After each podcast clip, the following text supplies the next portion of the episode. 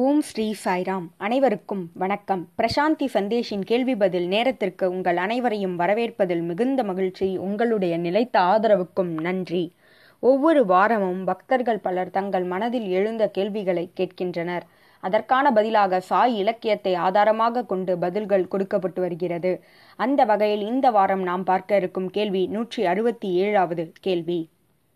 In what way is spiritual learning different from secular learning அதாவது உலகக் கல்வியிலிருந்து எவ்வாறு ஆன்மீக கல்வியானது அல்லது ஆன்மீகமானது வேறுபட்டது இவை இரண்டும் ஒன்றா அல்லது மாறுபட்டதா என்பதே இவருடைய கேள்வியாகும். அறிவினை பெறுவதில் மூன்று படிநிலைகள் இருக்கின்றன அல்லது மூன்று படிகள் இருக்கின்றன. முதலாவது அறியாமை. எனக்கு எதுவும் தெரியாது என்பது அறியாமை. இரண்டாவது எனக்கு தெரியும் என்பது இரண்டாவது நிலை. மூன்றாவது நிலை அறிவிற்கு அப்பால் செல்லும் அந்த நிலை. அதாவது அறிய முடியாத நிலைதான் அது. அதை பற்றி நம்மால் அறிய முடியாது. ஆகவே அறிந்ததற்கு அப்பால் செல்லும் நிலை மூன்றாவது நிலையாகும். ஆகவே மூன்று நிலைகள் இருக்கின்றன. வாழ்க்கை என்பது நேர்மறை எதிர்மறை இருள் வெளிச்சம் இறப்பு பிறப்பு ஆகியவற்றால் ஆனது. அவை நேர்கோடல்ல. அவை சமமானதல்ல. இவை இரண்டும் ஒன்றுக்கொன்று முரண்பட்டது போல தோன்றலாம். ஆனால் ஒன்றின் பரிமாணமே மற்றொன்றாகும். இதை நாம் புரிந்து கொள்ள வேண்டும். ஆன்மீகம் மற்றும் உலக அறிவு ஒன்றுக்கொன்று முரண்பட்டதா என்றால் இல்லை. உலக அறிவின் ஒரு பரிமாணமே ஆன்மீக அறிவாகும். ஆன்மீக அறிவின் ஒரு பரிமாணமே உலக அறிவாகும். இவை ஒன்றுக்கொன்று முரண்பட்டதல்ல. உலக அறிவே ஆன்மீக அறிவினை பெறுவதற்கு இட்டுச் செல்லும். ஆகவே இது ஒவ்வொன்றும் ஒன்றோடு ஒன்று இணைந்ததாகும். இதை நாம் புரிந்து கொள்ள வேண்டும். முரண்பாடாக இதனை நாம் எண்ணக்கூடாது. ஆனால் இதில் உள்ள வேறுபாட்டை நாம் அறிந்து கொள்ள வேண்டியது மிகவும் அவசியமாகும். முதலில் உலக அறிவினை எடுத்துக்கொள்வோம். உலகக் கல்வி. நாம் பள்ளிக்கு செல்வோம் கல்லூரிக்கு செல்வோம் பல்கலைக்கழகத்திற்கு செல்வோம். அங்கு நமக்கு பல கேள்விகள் எழும். மனித மனமே அவ்வாறு செயல்படக்கூடியது. பல கேள்விகளை கேட்டு அதிலிருந்து தெரிந்து கொள்ளும். ஆனால் ஆன்மீகத்தில் சில கேள்விகளுக்கு பதில் இருக்காது. உதாரணமாக தற்போது யாரோ ஒருவர் ஐஎம் இன் பாண்டே இங்கு பல கேள்விகள் நமக்கு தோன்றலாம். யார் பற்றுதலில் அகப்பட்டிருக்கிறார். யார் அவரை அகப்பட வைத்தது? யார் அவரை வெளிக்கொணர்வது? இதுபோல பல கேள்விகள் தோன்றலாம். அதேபோல் ஒருவர் ஐ லவ் ஃப்ரீடம் எனக்கு சுதந்திரமே மிகவும் பிடித்தது என்று சொல்கிறார் என வைத்துக்கொள்வோம். எவ்வாறு நீங்கள் அதை பெற்றீர்கள்? சுதந்திரத்திற்கு முன்பு எவ்வாறு இருந்தீர்கள்? என பல கேள்விகளை கேட்கலாம். இதற்கு பதில்கள் நிச்சயம் கிடையாது. ஆகவே ஆன்மீகத்தில் பல கேள்விகளுக்கு நம்மால் வாய் வழியில் பதில்களை கொடுக்க இயலாது. உலகக் கல்வியை நாம் கற்கும் பொழுது பகுத்தறிந்து வாதம் செய்து தர்க்கம் புரிந்து பல விஷயங்களை நாம் தெரிந்து கொள்கிறோம். ஆனால் ஆன்மீக கல்வியில் நம்மால் அவ்வாறு தர்க்கம் செய்து விவாதம் செய்து நம்மால் கற்றுக்கொள்ள இயலாது அல்லது அறிய முடியாது. சத்தியத்தை அறிய முடியாது. ஏனென்றால் உலகக் கல்வியில் மனமானது தீவிரமாக செயல்படும்.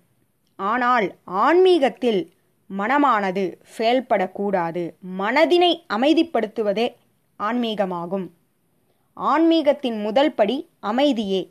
எப்பொழுது அமைதி கிட்டும்? மனமானது அமைதியடையும் பொழுது. எண்ணங்களானது இல்லாத நிலையில் அமைதியடையும் ஆகவே இவ்விடத்தில் அதாவது ஆன்மீகத்தில் தர்க்கம் வாதம் இவை அனைத்தும் நமக்கு எவ்வகையிலும் உதவாது. அங்கு மனமானது இருக்கக்கூடாது. உலகக் கல்வியில் நமக்கு எது போதிக்கப்பட்டதோ அதை நாம் அவ்வாறே ஏற்றுக்கொள்வோம். ஆனால் ஆன்மீகத்தில் சொல்லப்பட்டது முக்கியமல்ல செயலே முக்கியமாகும். இதனை நாம் புரிந்து கொள்ள வேண்டும்.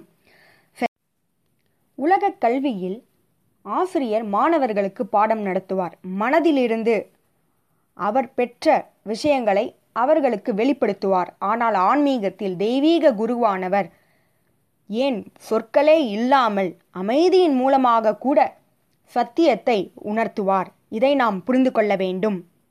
ஆத்மார்த்தமான உரையாடலாக அது அமையும். அனைத்து நேரங்களும் உரையாட வேண்டும் அல்லது வார்த்தைகளால் ஒன்றை உணர்த்த வேண்டும் என்ற அவசியமில்லை. தெய்வீக குருவானவர் அமைதியின் மூலமாகவே அவருடைய ஆன்மீக முன்னேற்றத்திற்கு பல செய்திகளை சத்தியத்தை உணர்த்துவார் என்பதுதான் நாம் புரிந்து கொள்ள வேண்டிய ஒன்றாகும். சரி இப்பொழுது இன்னொரு கேள்வி தோன்றலாம். பிறகு ஏன் சொற்பொழிவுகளும் பல புத்தகங்களும் இருக்கின்றன என்று நீங்கள் கேட்கலாம். உபனிஷதங்கள் என்னவென்றால் குருவுக்கும் சீடனுக்கும் இடையே உள்ள உரையாடல்தான். ஆகவே இவை அனைத்தும் எதற்காக சொற்பொழிவுகள் எதற்காக இலக்கியங்கள் எதற்காக என்றால் நம்முடைய அறிவினை திருப்திப்படுத்த நம்முடைய மனதினை செம்மைப்படுத்த இதனை நாம் புரிந்து கொள்ள வேண்டும். உலக கல்வியில் ஒரு நிலையை அடைந்த பிறகு நாம் அந்த படிப்பினை முடித்துக்கொள்கிறோம். ஆனால் ஆன்மீகத்தில் அவ்வாறு அல்ல அதாவது நான் எனது என்கின்ற அகங்காரத்தையும் மமகாரத்தையும் நாம் இழக்கும் வரை அது நம்மை விட்டு நீங்கும் வரை இந்த ஆன்மீக கல்வியானது தொடரும். தெய்வீக குருவுடன் நமக்கான உறவானது நிலைபெறும் இதை நாம் அறிய வேண்டும்.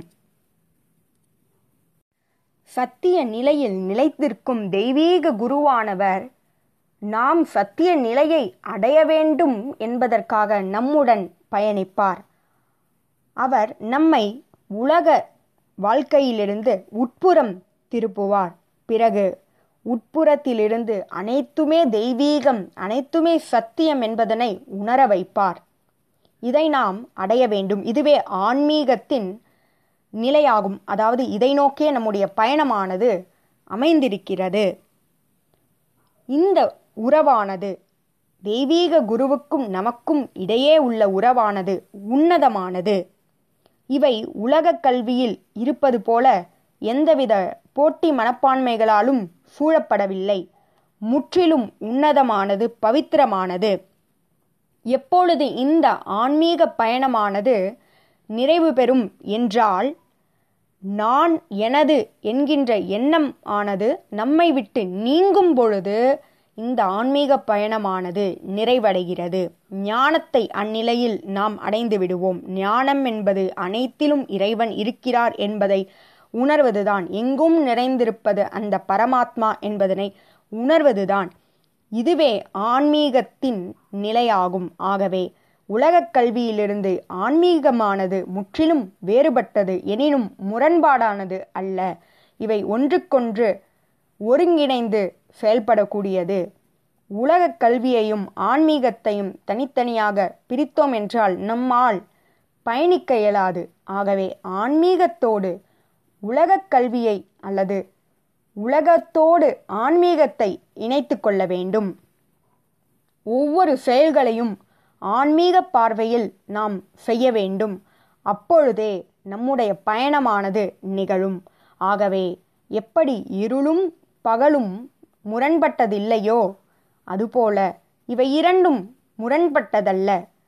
நாம் உலகத்தில் ஆன்மீக பார்வையில் செயல்பட வேண்டும். தெய்வீக குருவானவர் நம்முள் ஆழ்ந்த அமைதியில் இருக்கிறார். இறைவனானவர் இருக்கிறார். அவர் சொல்லும் வண்ணம் நாம் இவ்வுலகத்தில் செயல்பட வேண்டும். அந்த அமைதியில்தான் இறைவனை உணர முடியும். அவருடைய கால் தடங்களை நம்மால் கேட்க முடியும்.